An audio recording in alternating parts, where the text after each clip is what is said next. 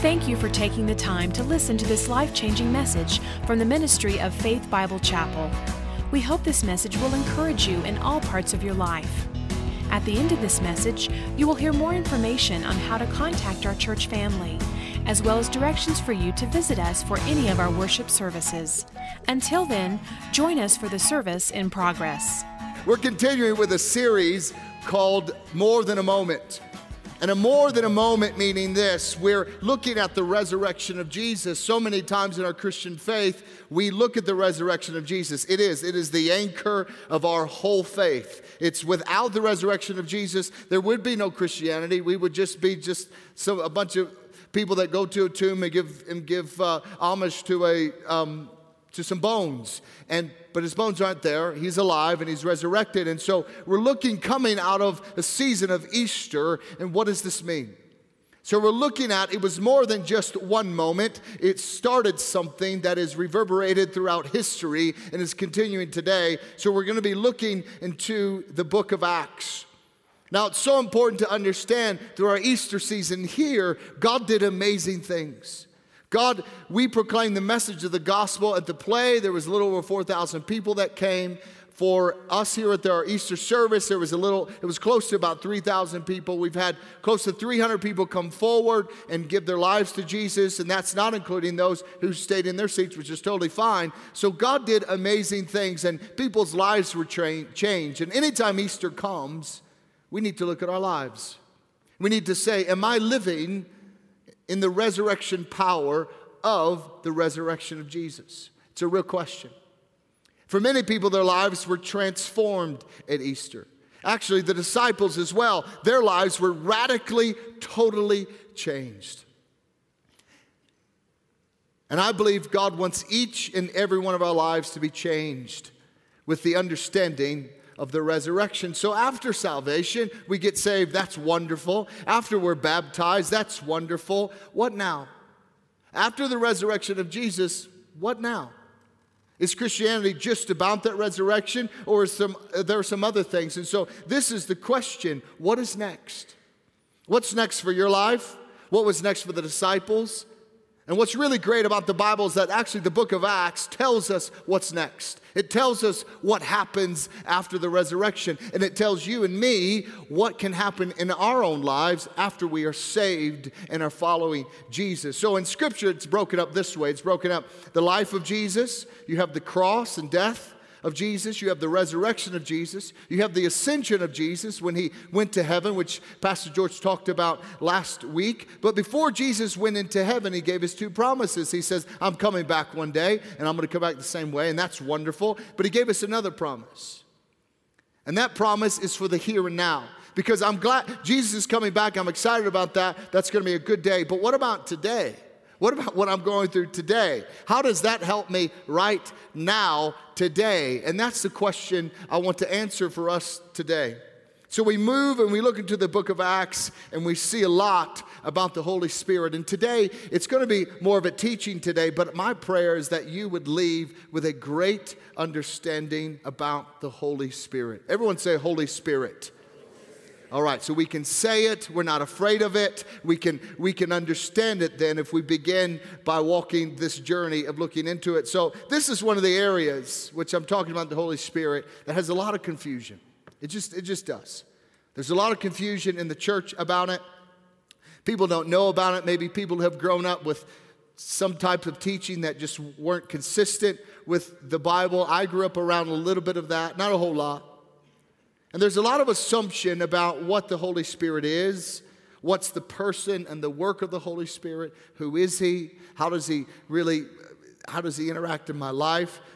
Now, before I get any further, we wanted through this series, which was last week, this week, and then two more, um, we want to put something in your hands that can really help all of us on this journey of understanding the Holy Spirit. And when you leave today, um, There was a, he's one of our elders, and he was a, he's been a pastor at our church for many years. He's a missionary now. His name is Doctor Russ Fraze, and he wrote a Holy Spirit training manual.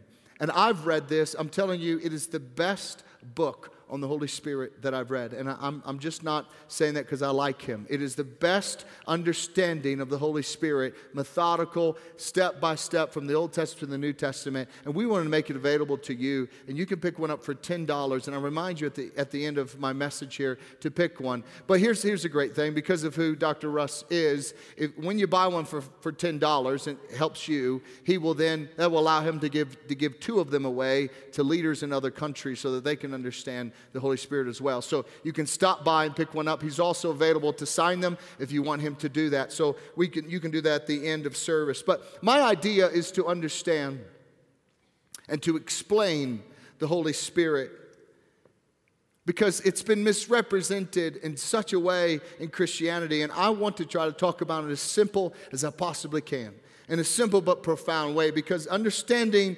this key of the Holy Spirit has been a major part of my life. At the age of five, I I, I was saved. I remember God, God totally touched my life. And you might think, Jason, how did you know you needed a Savior at the age of five? I promise you, I was in church, and I felt like a dirty, rotten scoundrel. And I was crying, and I was like, what's going on?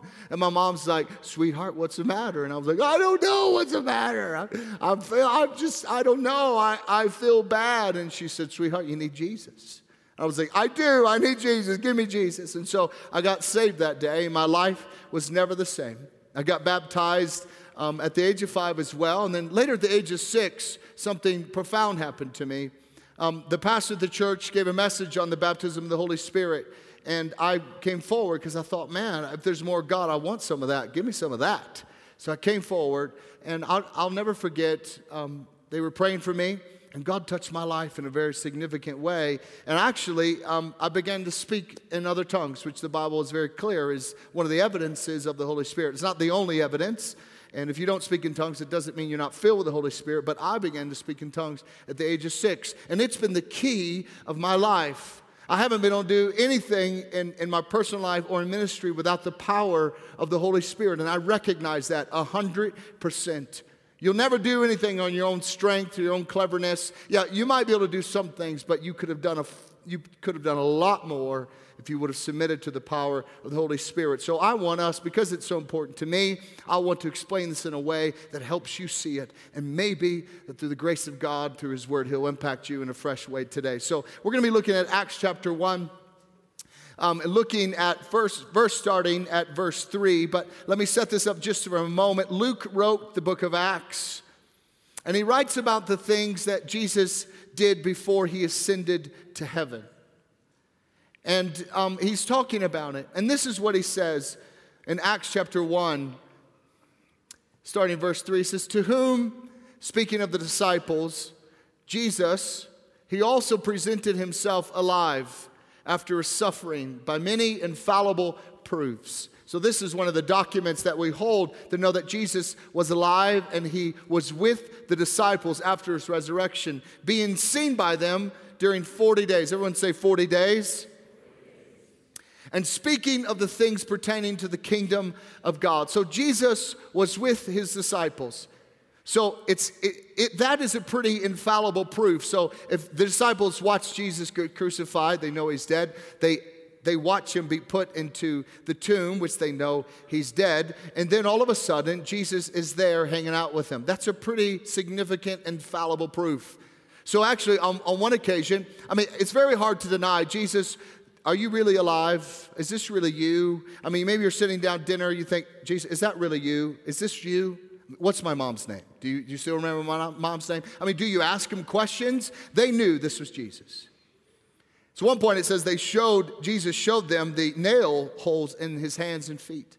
On another occasion, which I love this one, the disciples are hanging out. They're like having a meeting, like talking about what are we going to do, you know, what's going on. And all of a sudden it says that Jesus appeared in the midst of them. So they're like hanging out. And then all of a sudden Jesus like, and what I love, what Jesus says, once he like, once he shows up, he says this, peace be with you. And I thought, yeah, I would need somebody to say that to me if all of a sudden the person showed up like, boom, there he is, probably because they were freaking out. But these are some of the infallible proofs that Jesus was alive. He conquered death, hell, and the grave. He rose, which is celebrated on Easter, and he was in walking with his disciples and talking to them for forty days. This number is very important. forty is a significant number in Scripture. It's a number of preparation. It's a number when women are pregnant, you're pregnant for around forty weeks. When you see the number forty in Scripture, it means something is being prepared. Something is about to happen. Something is going to take place. And Jesus was preparing his church for what we're going to talk about today. And this might freak some of you out, and I hope it doesn't. My hope for you is that, is that you would leave with an understanding of the Holy Spirit. I'm not concerned if you come and you don't fully under, understand the Spirit. My concern as a pastor that you leave not understanding the Holy Spirit. So, we'll continue to read in Acts chapter one, starting in verse four. And being assembled together with them, he commanded them not to depart from Jerusalem, but to wait for the promise of the Father, which was what? Which he said, you have heard from me. Actually, there's an account in John thirteen, fourteen, and fifteen that Jesus was telling them about the Holy Spirit. Everyone say, Holy Spirit. He was telling them about the Holy Spirit. So, for John, truly baptized with water, but you shall be baptized with the Holy Spirit not many days from now. So he was distinguishing. There's a difference between the baptism of water and what is about to come. Remember, forty days. He walked with them for forty days. So I want to explain this to you so that you can be more confident about this word that we call Pentecost and about the Holy Spirit. It's very important, though, we understand where it came from. Pentecost is just not this random word that someone thought, what are we going to call that time when the Holy Spirit came and showed up and filled people with the Spirit? Let's call it Pentecost. That's not how we got the word. It's so important for you to understand the correlation of the Old Testament and the New Testament. And there are actually, um, there are three feasts that the Jewish people celebrate. Three feasts. Three feasts mean, is this. Basically, God wants them to stop. It's kind of like a holiday. I want you to remember. Remember something. Remember an event. Remember what I did. It's kind of like the fourth of July. We stop. We take a holiday. It's more significant than fourth of July, but just to, to help you understand, we, we hang out. That day, we celebrate the independence of our nation. Christmas, that day, we stop. And we celebrate the birth of Jesus. And there were three feasts, and every one of them, they were the major feasts. There were other ones, but these are major feasts. Every one of them was stop and remember. Don't forget what I did. And they, these three feasts corresponded with the children of Israel's journey out of Egypt. And the first one, I'm sure all of you remember it, is when they were slaves in Egypt. And the day the death angel passed through the streets of Egypt. Moses had went to Pharaoh and said, let my people go. Pharaoh said, I don't think so. And Moses said, all right, you asked for it. And they got these plagues.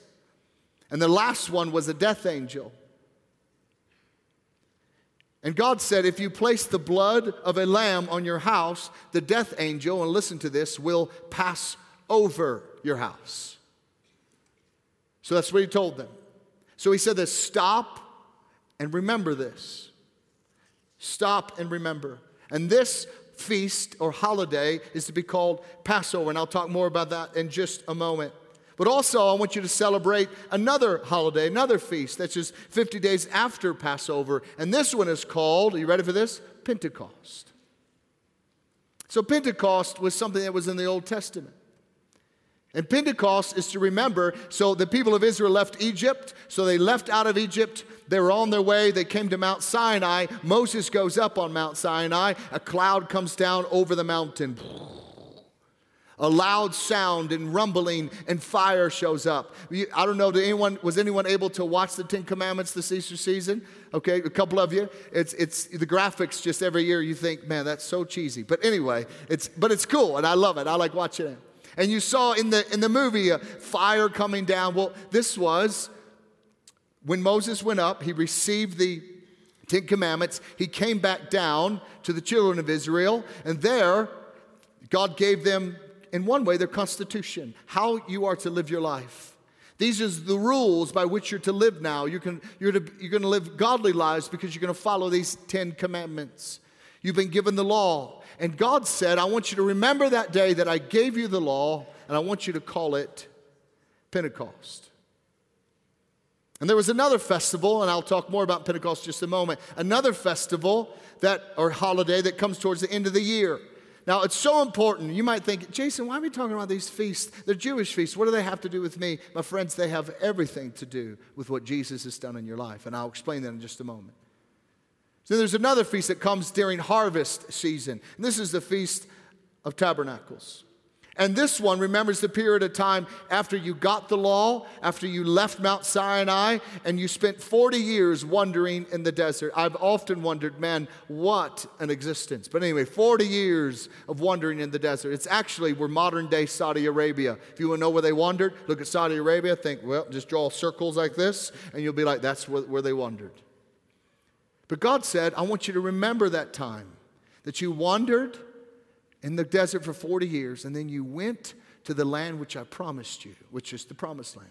And this is going to be called, like I said, the Feast of Tabernacle. Now, for most of us, we understand the first feast, which is the Feast of Passover. And we understand the Feast of Tabernacle. We've heard something about that. But there's a lot of confusion about why these matter. Why do these matter? Why do these even matter to us? And there's a lot of confusion around this one in the middle called Pentecost. One question that I'd say as a pastor I get often is, how much of the Old Testament, Jason, do I have to follow? How much do I need to obey? Do I do I follow the laws? Do I do the practices? Do I need to cut my hair a certain way? Do I need to eat certain food? And the answer to that question is this: Jesus came to fulfill the law. He came to fulfill it. In other words, we don't do away with it completely because the principles still apply. Not so the practices. But the principle and the meaning of it still lives in our lives. And it's important to understand how they correlate and connect. Jesus said in Matthew chapter five, he said this, just to, just to back up what I just said. He said this, do not think that I came to destroy the law, which is, which is the first five books of the Old Testament, or the prophets, which is the last few books. I did not come to destroy, but to fulfill. Everyone say fulfill. Very important that you understand Jesus fulfilled the Old Testament law. So I want to talk to you, and, and, and every one of the feasts tied to something that happened in the Old Testament and when the law was given. So the first feast is called, and you have on your notes there, the Feast of Passover. Now, these characteristics, you may have never, I heard a couple people last service that I've never known that ever before about the feast, and it blew them away. Hopefully, this speaks to many of us here, to, here today. The characteristics of this feast are fascinating, and I'll tell you why. But first, let me give you some of these characteristics. On a Friday at nine a.m., they, they're remembering, remember, they're remembering when they, when they took the blood of the lamb and they put it on the doorpost when they lived in Egypt. But at nine a.m., they would sacrifice the lamb. And many people still do this today, and they and they have lamb on, um, on Passover. The second thing that they would do is the lamb was put in the oven at three p.m. in the afternoon. Then around nine p.m. that night, they would sit down and eat with their families. So you have a nine a.m. sacrifice. You have a three p.m. You put the lamb in the oven. And then uh, what was really great about all this is this was to symbolize the covering of sins. And so that's the third thing. The sacrifice covered their sins. So remember, this is what it symbolized. It covered their sins. The sin was still there, but it did cover them. So here's the question. How did Jesus fulfill this feast? Or did it even matter about this feast and Jesus? Do they even connect? Let me explain. How did Jesus fulfill this? Well, first of all, Jesus was put on the cross at nine a.m. in the morning. His trial was at nighttime, and he was put on the cross at nine a.m. in the morning. Very interesting, huh? And you know what's really cool is that how did Jesus fulfill this? You know what time Jesus was put in the uh, in the tomb? He's put in the tomb at three p.m. You know what's really, really amazing is that Jesus just didn't come to cover our sins, but he did this. He came to actually remove our sins completely as far as the east is from the west. He pulls, he pulled our sins from us completely. That's good news. So Jesus fulfilled the Passover feast. You might be thinking, Jason, I don't know if that's true. Did you just take an Old Testament story and try to make it fit with Jesus? Well, Paul says this in First Corinthians five. He says this, "For indeed Christ, our Passover," in the original language it says Passover lamb, "was sacrificed for us." The feasts were a shadow, a type of what was to come. It wasn't the real th- deal. It wasn't the real thing. So when Jesus became the lamb, this feast was fulfilled. Passover feast was fulfilled. Now we practice communion to remember what Jesus already has done. We don't do it to, to look forward. Maybe one day he will do it. We take communion because Jesus has already removed your sins with his blood. He has been sacrificed and his sin has covered you. He was dead, but now he is alive. And so the second feast that they would celebrate is the Feast of Pentecost. So Jesus fulfilled the Feast of Passover. Now, Pentecost is a word that many of us try to avoid. And you might be thinking, Jason, listen, don't be bringing up this Pentecost thing. Don't, what are we going to get snakes out next, and you're going to handle snakes while you're talking about this? Is that, is that what's really going on? But I want to talk to you about it because there's a lot of misunderstanding. And we've, I think there's a lot of misunderstanding because we've created our own definition of Pentecost and people who, who are baptized with the Holy Spirit. L- let me tell you something. Um, do you know what the word Pentecost actually means? Because the first part of it, Pente, P E N T E, means this, means five. The first five books of the Bible are called Pentateuch. So Pente, which is five, and kost or kosti, which is a Greek word, it means this, to the tenth power, to, or sorry, to the tenth. So, Pentecost, now prepare yourself. Hope you don't leave the church over this. The Pentecost means fifty. That's crazy, isn't it? That is nuts. That's all it means, fifty. And it's a festival to be celebrated fifty days after Passover. It's amazing, though, how afraid the church and Christians have become of this word. And I think it's because it's been packaged in a, in a different way. It scared a lot of people off. But I also believe it's been the strategy of Satan himself to keep God's children away from the best things of God. I really do. My friends, God wants you to experience the best things of him. He wants you to be saved, and that's amazing, and that's a miracle. But the question is, what is next for you? What now? You've been saved. Jesus is your Passover lamb, but what now? Is that really what Christianity is all about? Uh, just about my salvation? Or is there more to the story? Now, this feast, again, was to remember, the Feast of Pentecost, was to remember when God gave the law on Mount Sinai. And you can read all about that in the book of Exodus, but this is what happened in Mount Sinai. A cloud descended with a loud noise and fire. And you can, you can, you need to double check my facts. Do not believe what everything comes out of my mouth. I want you to find out that it's true yourself. A cloud descended with a loud noise and fire on Mount Sinai. Secondly, God wrote this, his law on the tablets of stone. Thirdly, on that day, which is really crazy, three thousand people died. So Moses comes down to offer them, hey, these are the laws you're going to live by. And while Moses was away, a lot of people went a little crazy, and they thought, well, Moses is never going to come back. What are we going to do? I know, let's melt some gold down and make our own god and worship that. Well, because of their disobedience, three thousand of them died. I, I want you to remember this. three thousand people died the day the law was given. But fourthly, what happened on this day? Because God established the nation of Israel. In other words, he wrote their constitution and said, you are now my nation. And this is how you're to live your life. Now, this is great. Now, let's see how this was fulfilled in the New Testament. How was the day of Pentecost fulfilled?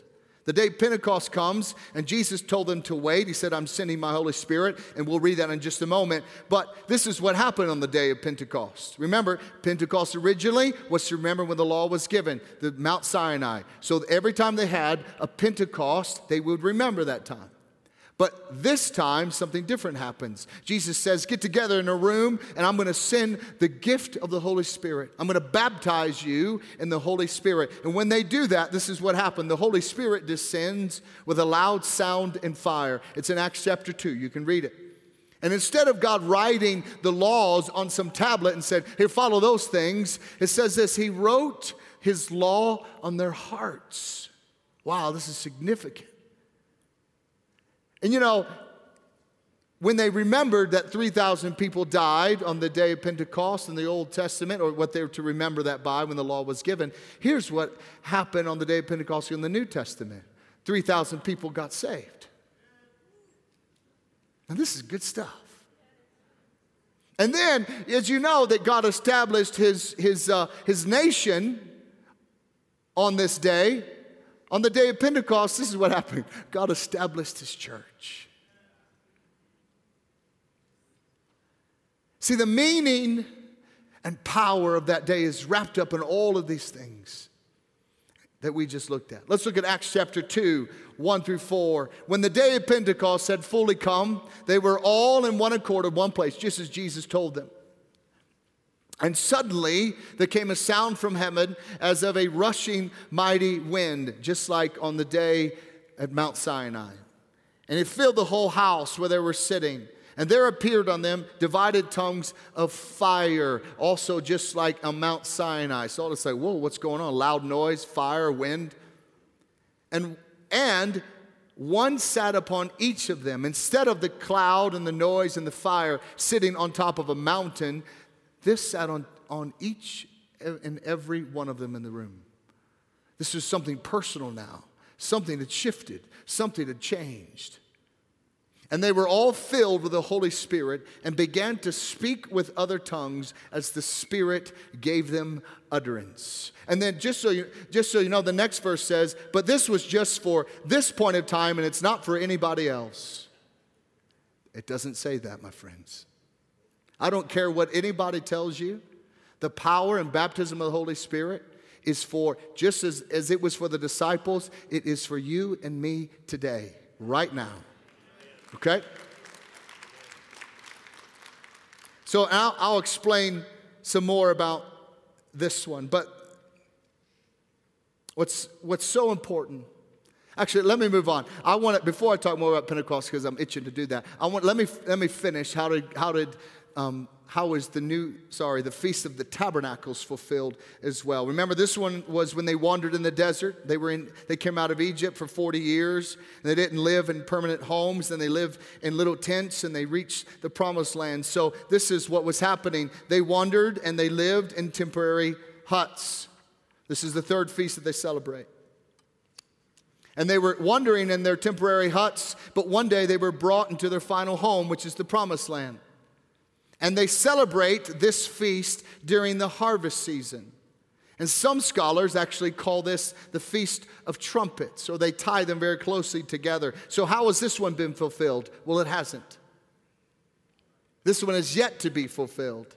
So what does that have to do with you? Well, here it is. We are living on this temporary earth.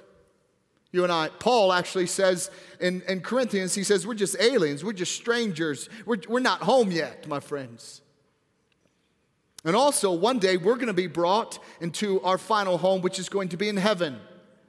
Now, w- before this day comes, my friends, there's going to be a great and final harvest of people. Now, remember, they celebrate the, the Feast of Tabernacles at harvest time. Scripture is very clear. Before this day, when we are brought home to our final home, Jesus comes back, that there's going to be a great revival on the earth. Revelation describes right before Jesus returned, there was a great and amazing revival. Now, in, in our day and age when we think, you know what, boy, the church, boy, we're just barely hanging on. I don't know if we can make it. And the, the world's getting so evil, and how we how we ever going to survive. And listen, I, I refuse to believe that, that my eschatology is Satan's kicking in the front door of the church and we're trying to make our way and run out the back. That is not. That is not the truth. Actually, Jesus said something like this. The gates of hell will not prevail against the church. So did you know that the church grows by six point nine percent every year? You didn't know that, but now you do. Did you know that that's actually three times faster than the rate of population growth? And did you know that it is three times faster than the rate and growth of Islam? Now, here's the deal. It's happening in nations all around the world, but it hasn't come to America yet. But it's on its way. I believe with all of my heart it's on its way.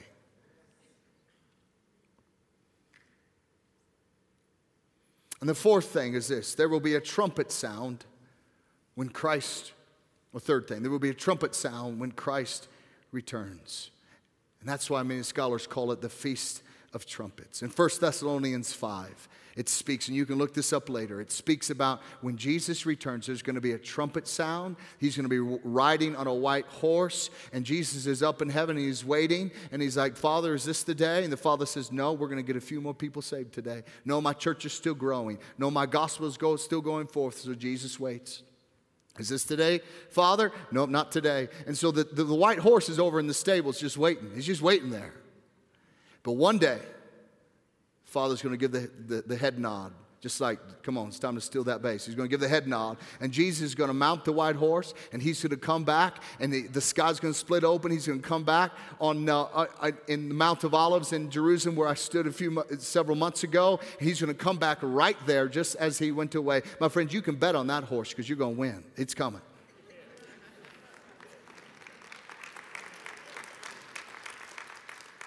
So most of us understand, yes, Jesus died for me. Yes, Passover happened. I get the whole Passover thing. I'm free. Jesus removed my sins. He was the Lamb of God. We get that. And we get the whole Jesus is coming back one day. That's wonderful. But how many people are completely confused about the one in the middle called Pentecost? It is not meant to be confusing. Most of us have been told to avoid it. Many seminaries tell their people to, to just, just stay away from that. We've been trained. And even some people go so far to say that the things of the Holy Spirit or the gifts of the Holy Spirit are of the devil.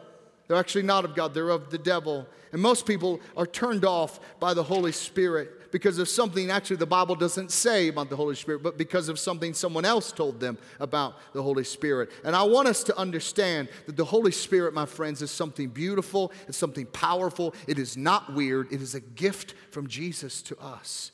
And God wants the Feast of Pentecost fulfilled in each one of our lives. Young people, this was the greatest thing in my life that I could ever hold on to, with the power of the Holy Spirit surging through my veins. And God wants this for each of our lives. Now, do you have to understand Pentecost to go to heaven? No, you don't. You just got to be, you just got to be covered by the blood of Jesus, and you're going to enter in heaven that way. But while we're here on earth, for the here and now, this is available to us. So on the day of Pentecost, many people didn't understand it. You might be here this morning and think, Jason, I don't know if I totally understand it. That's fine. No, a lot of people didn't understand it then. Some even mocked them. And they said they were a bunch of crazies. They said they were a bunch of drunk people. They said they were weird. But actually, Peter got up and he began to preach. He said, hey, hey, hang on a second. Wait a minute. These people aren't drunk as you suppose. This is something amazing. This is what the prophet Joel spoke about. The Bible says people watching said this. It said that they were amazed and perplexed, saying to one another, what in the world does this mean? What's going on? What really is this that's happening? And this is a good question. Whatever could this mean? You might be asking the question today. Really, what does this mean? And I want to tell you as simply as I possibly can what this means. This may not be what you thought. This may not be what, what, you, what you've heard someone say. But my friends, please do not let the experience of someone else tell you what the Holy Spirit is. Let God's word speak for itself. Okay? And I'll give you that challenge. So the outpouring of the Holy Spirit wants to give you power in three ways. And the first one is this. He empowers me to live righteously. This is what the power of the Holy Spirit does. Remember that the day of Pentecost was about the law being given. Well, this didn't work. They fell short. They just, they never measured up. And Paul said it. So the question is, think about this. Why did God give the law if they could, if he knew they could never measure up? You ever thought about that? Paul answers the question. In uh, Romans three twenty, he says this, through the law, we become conscious of our sin. Oh, I get it. It reveals to us that you can't measure up. It reveals to you you can never do it. You need something. So instead of an external law written on stone, God said, I'm going to write my law on your heart. I'm going to write it inside of you. It's going to become a part of you. I'm going to take the old away from you, and I'm going to put in the new, and I'm going to put in my Holy Spirit to help you live your life. And when the Holy Spirit writes its law on your heart, something amazing happens. And here it is. I want you to hear me. When the Holy Spirit writes his, his law on your heart, we lose the taste for sin. This is what happens. I've seen it in my life, and I'm not saying it's just not one experience where you go, boom, there it is, now I don't have to do any more. Listen, I, I can track. There were times when all of a sudden I found myself being tempted in areas that I, I haven't been tempted in a long time. What's going on? And I reckon, and I realized I have not, I need to be filled afresh and anew with the power of the Holy Spirit. And so I begin to, to seek God, and He fills me fresh and anew. And when I sense that, all of a sudden those temptations fall away because He changes my taste buds. Some of you may be saying, you know, this Christianity thing, man, it's hard. This thing is hard. I know it's right, and I don't want to go to hell, but I, I, I, I still want to do those things my flesh desires. I don't know if I really want to follow God the way that I, you know, I know I'm supposed to. I'm doing the best I can, though. Listen, the Lord wants to change us where we have a new motivation for living our lives, a new desire. He wants to write His laws on your heart. Where we move from, you know, well, I have to do that, to actually, I want to do that. My t- I want that. I want that instead. We move from I got to to actually, man, I get to. It's a different motivation. Romans eight thirteen, Paul says this, for if you live according to the flesh, you will die. But if by the Spirit you put to death the deeds, the desires, the taste for of the body, of the flesh, then you will live. So Paul says the Spirit actually helps us put to death our desires for sin. So if you say, Jason, man, I'm really struggling with sin. Well, come on. Open your heart. Submit to the Holy Spirit and ask Him to fill you up, because He is the one that transforms you. You cannot transform yourself. Let Him fill you from the top to the bottom. And we'll talk more about ne- that next week, about what it means to be filled with the Holy Spirit. You get a new motivation for living. You no longer want to do the things of the flesh, but you want to do the things of the Spirit. Secondly, what the power of the Holy Spirit does, and what Pentecost does in each of our lives, is He empowers me to live supernaturally. He empowers me to live supernaturally, uh, beyond my ability. God never intended His children to get saved and then live within our own limitations. He never intended that for us. We serve a God who can save, He can deliver, He can do miracles, He can heal our bodies, He can deliver us from evil. He can. He, he is a supernatural God. And I would say there's not one person in this room who is like, you know what, I'm okay serving a powerless God. We would all say, I want to serve a powerful God, and I want the reality of that God to manifest Himself through my life. All of us would say that. But so many of us have been turned off by the, by the Holy Spirit's power because it's how it's been packaged. My friends, let me give you this challenge. Please, do not throw the baby out with the bathwater. We can still experience healings. We can experience miracles. We can experience deliverance. We can experience signs and wonders and a powerful God without weird stuff. Can I get an amen? Amen. All right, good. Listen, we want what this says. And if this says we can have it, then let's not stop until we get it. So, this is what God has for us, to live supernaturally. Acts two nineteen, actually after the Holy Spirit filled them in the upper room, they were quoting the prophet Joel, actually Peter was, and he says, I will show wonders in heaven and signs in the earth and beneath, blood and fire and vapor smoke. All this means is it's going to be spectacular. It's going to be like a bomb goes off in a good way. And I'm going to show signs and wonders. That throws people off. But do you know what a wonder is? When God does something and you go, I wonder how that happened. That's all it is. There's not some weird thing to it. That's all it is. Whoa, that's supernatural. We get to, we get to serve a God that is, is wants to do things for us. He is a supernatural, alive. He's, he is manifesting himself on the earth. And what he does will never fit within our finite minds. It'll never do it. And God wants to enable you to live a supernatural life. And we need this more than ever today than it's ever been in history. And I believe that with all of my heart. Do you know that the word, when it's when it's preached, when you share it with someone, or the word in your own life as you read it, is always to be confirmed by signs and wonders? Did you know that? You know, this is the reality of the one whom we're talking about. This is the one who we're preaching about, who we're walking with, who, who lives in us. He wants to demonstrate his reality through us and in us. That we do not serve a powerless God. His word is to be confirmed with supernatural happenings. Which means when you're struggling and you're at a, you're at a place of maybe you're depressed or you're at a place of, of anxiety, as you read the word, as you press into God, all of a sudden that word is confirmed with signs and wonders. In other words, he confirms his word and he gives you peace when you've had anxiety. When we pray for someone who is sick, we believe that the word of God has been spoken, that they can be saved or they can be healed, and we pray for them, and that is confirmed by healings.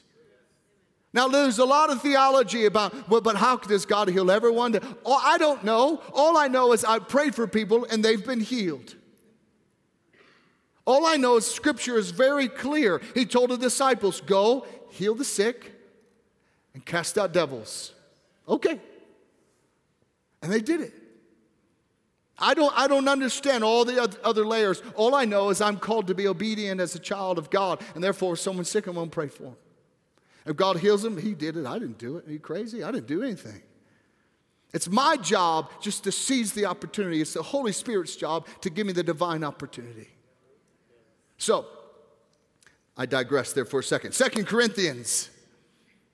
About God wanting to demonstrate his power through the word when it is preached is this. Paul says this, my speech and my preaching were not with persuasive words of human wisdom, but in demonstration of spirit and power. That your faith should not be in the wisdom of men, but in the power of God. Paul was a, uh, he was brilliant. He could, man, I'm sure he had a vocabulary of a thousand hundred dollar words he could pull out and use at any time, but he didn't. He came and he preached the simplicity of the gospel. And the gospel was confirmed by signs and wonders. Listen, he didn't want their faith being built on how clever he was. He didn't want their faith built about how on, on how funny their video was that, they, that he showed. Or how great the, the building was, or how, how cool the pastor dressed, or how whatever. He didn't want any of that. All he wanted, he wanted their faith to be built on Jesus Christ and Jesus Christ alone. Now, I'm not saying there's anything wrong with, uh, with, with being creative and showing videos and having a nice place and creating a good atmosphere to worship. I'm not saying there's nothing wrong with that. But it's wrong when we rely on those things instead of the power of the Holy Spirit. It's wrong when we look to those things to see if we're being successful or not. We need to look, is the word being confirmed by power? If it is not, we've got some work to do. If God's not changing people's lives, we have some work to do. It's one of our visions at the church. We want changed lives and we want a changed world. We want God to confirm his word through, through the change of signs and wonders. Some of you here today, you have great needs. You have great needs, and a church can't meet your needs. No leader or pastor can meet your needs. You need the power of God to rescue you from your situation. That's what you need. That's what all of us need. You don't need somebody to, talking clever and talking about, you don't need me talking about me. You don't need any of that stuff. You need the supernatural power of the Holy Spirit to be demonstrated when someone talks about His Word and glorifies Him and gives Him room to move in your life. That's what you need. And thirdly, what the Pentecost and what Holy Spirit does for you is that He empowers me to fulfill His mission. Listen, He doesn't empower you for your own personal entertainment. Some Christians just want to experience things so that they can check it off their list and they can have the, the latest Holy Spirit goosebumps and say, yeah, yeah, I did that. But He wants to empower you because we need to bring a message to a dying, to a confused, to a messed up, evil world that needs the power of the Holy Spirit. The real sign of the Holy Spirit, my friends, it's not a tambourine, it's not goosebumps and and and all that kind of stuff that goes with that. Listen, it's actually, one of the signs is where three thousand people get saved in one day by the preaching of the gospel. Just like that, it happens. I mean, that's good. This actually happened in Acts chapter two. Peter stood up and he preached his first message after being baptized with the Holy Spirit. Then Peter said to them, repent, that every one of you be baptized in the name of Jesus for the remission of your sins, and you shall receive the gift of the Holy Spirit. For the promise is to you and your children and to all who are far off, as many as the Lord our God will call. You know what I love about Peter? Probably fifty-three days before this, a little girl came up to him while he was warming his hands outside of Jesus' trial. And she said, hey, aren't you with that Jesus fellow in there? And he, and he cursed her. And he said, I don't know who Jesus is. Forget that. No, no, no. And he went somewhere else and someone says, hey, aren't you that fisherman who hangs out with Jesus? And no, no, no, I don't know Jesus. And rejected Jesus. The third time, hey, aren't you that, that guy that hangs out? I've seen you kind of pray for people. No, no, that's not me. I don't know Jesus. And he cursed them. He was afraid to even admit he knew who Jesus was. But then the day of Pentecost comes. And the Holy Spirit baptizes Peter. And all of a sudden, Peter is no longer limited by his shortcomings. He's no longer limited by what he was not, no longer limited by his fear and anxieties. He stands up on the steps of the temple and he proclaims a message of Jesus Christ fearlessly, and three thousand people get saved. That's amazing. That's what happened on the day of Pentecost. You know, let's be a church. Let's be Christians. Let's be believers that say, you know what? I'm going to experience Passover and I'm going to experience His forgiveness. And that's wonderful. And one day I'm going to experience the Feast of Tabernacles and Jesus is going to come back and He's going to get me. He's going to take me out of here. But between all of that, let's be a church that's open to the Holy Spirit working in your life, doing something significant in your life. God is not looking. He's not, he's not asking how many letters you have at the end of your name. He's not asking you who your mom and dad are, where'd you come from, what, what part of town, where do you live now, what, how much did your house cost. He's not asking you if you have an education, you don't have an education. He's just looking for a willing vessel. Much like Peter, I, I can relate to Peter, man. I, I, I have no clue why God would choose to use me. But what I do know, when I was young and in school, I, I struggled really bad. I mean, I'd, I'd read a, a paragraph three, four, five, six times and I could not understand what it said. My greatest fear on the planet is that the teacher would say, Jason, will you read that for us? Because I couldn't read it. I couldn't understand it. My words, I've never been tested for a learning disability. I guarantee you I have one. But anyway, I've never been tested. And I couldn't read it. I didn't understand what's going on. The friends around me would, man, they'd be flying through school, making good grades, and I'd be thinking, what's the matter with me? I don't understand. And I got through school at this, I mean, on the skin of my teeth, like, oh, but I'm sure they just passed me because they had mercy on me. At the age of sixteen, God calls me, and He says, at the age of seventeen, and He says this, I want you to go to Bible college. I thought, boy, that's a joke. Don't you have to read books there? How's that going to work?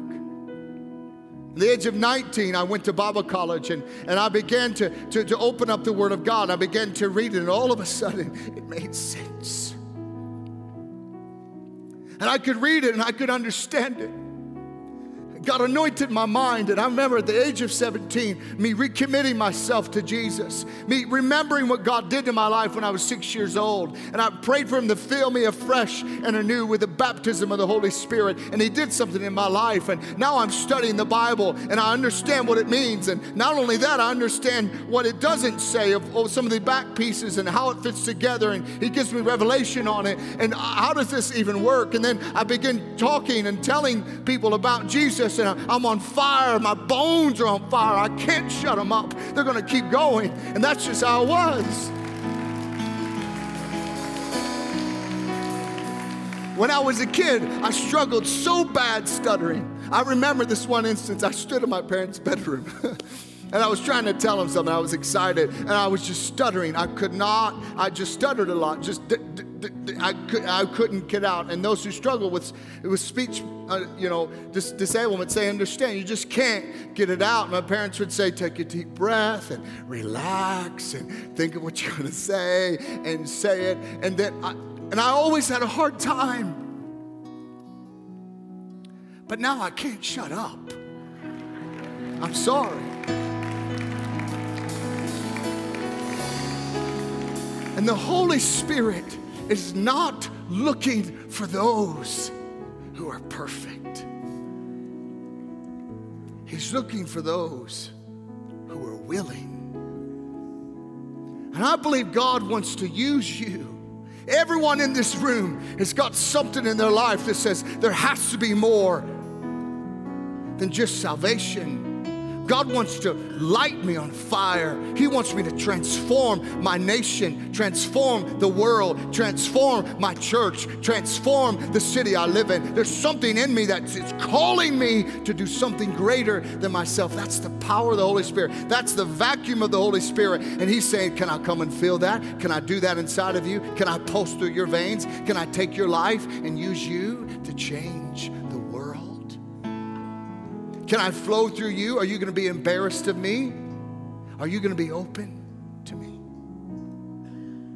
It's the greatest thing that's ever happened to my life. God gave His Son Jesus as a gift for you and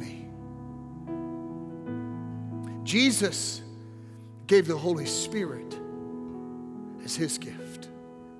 The Holy Spirit gives spiritual gifts for our gift. It's for you. It's for today. It's for now. And it's for our church. And we're going to possess it in Jesus' name. I believe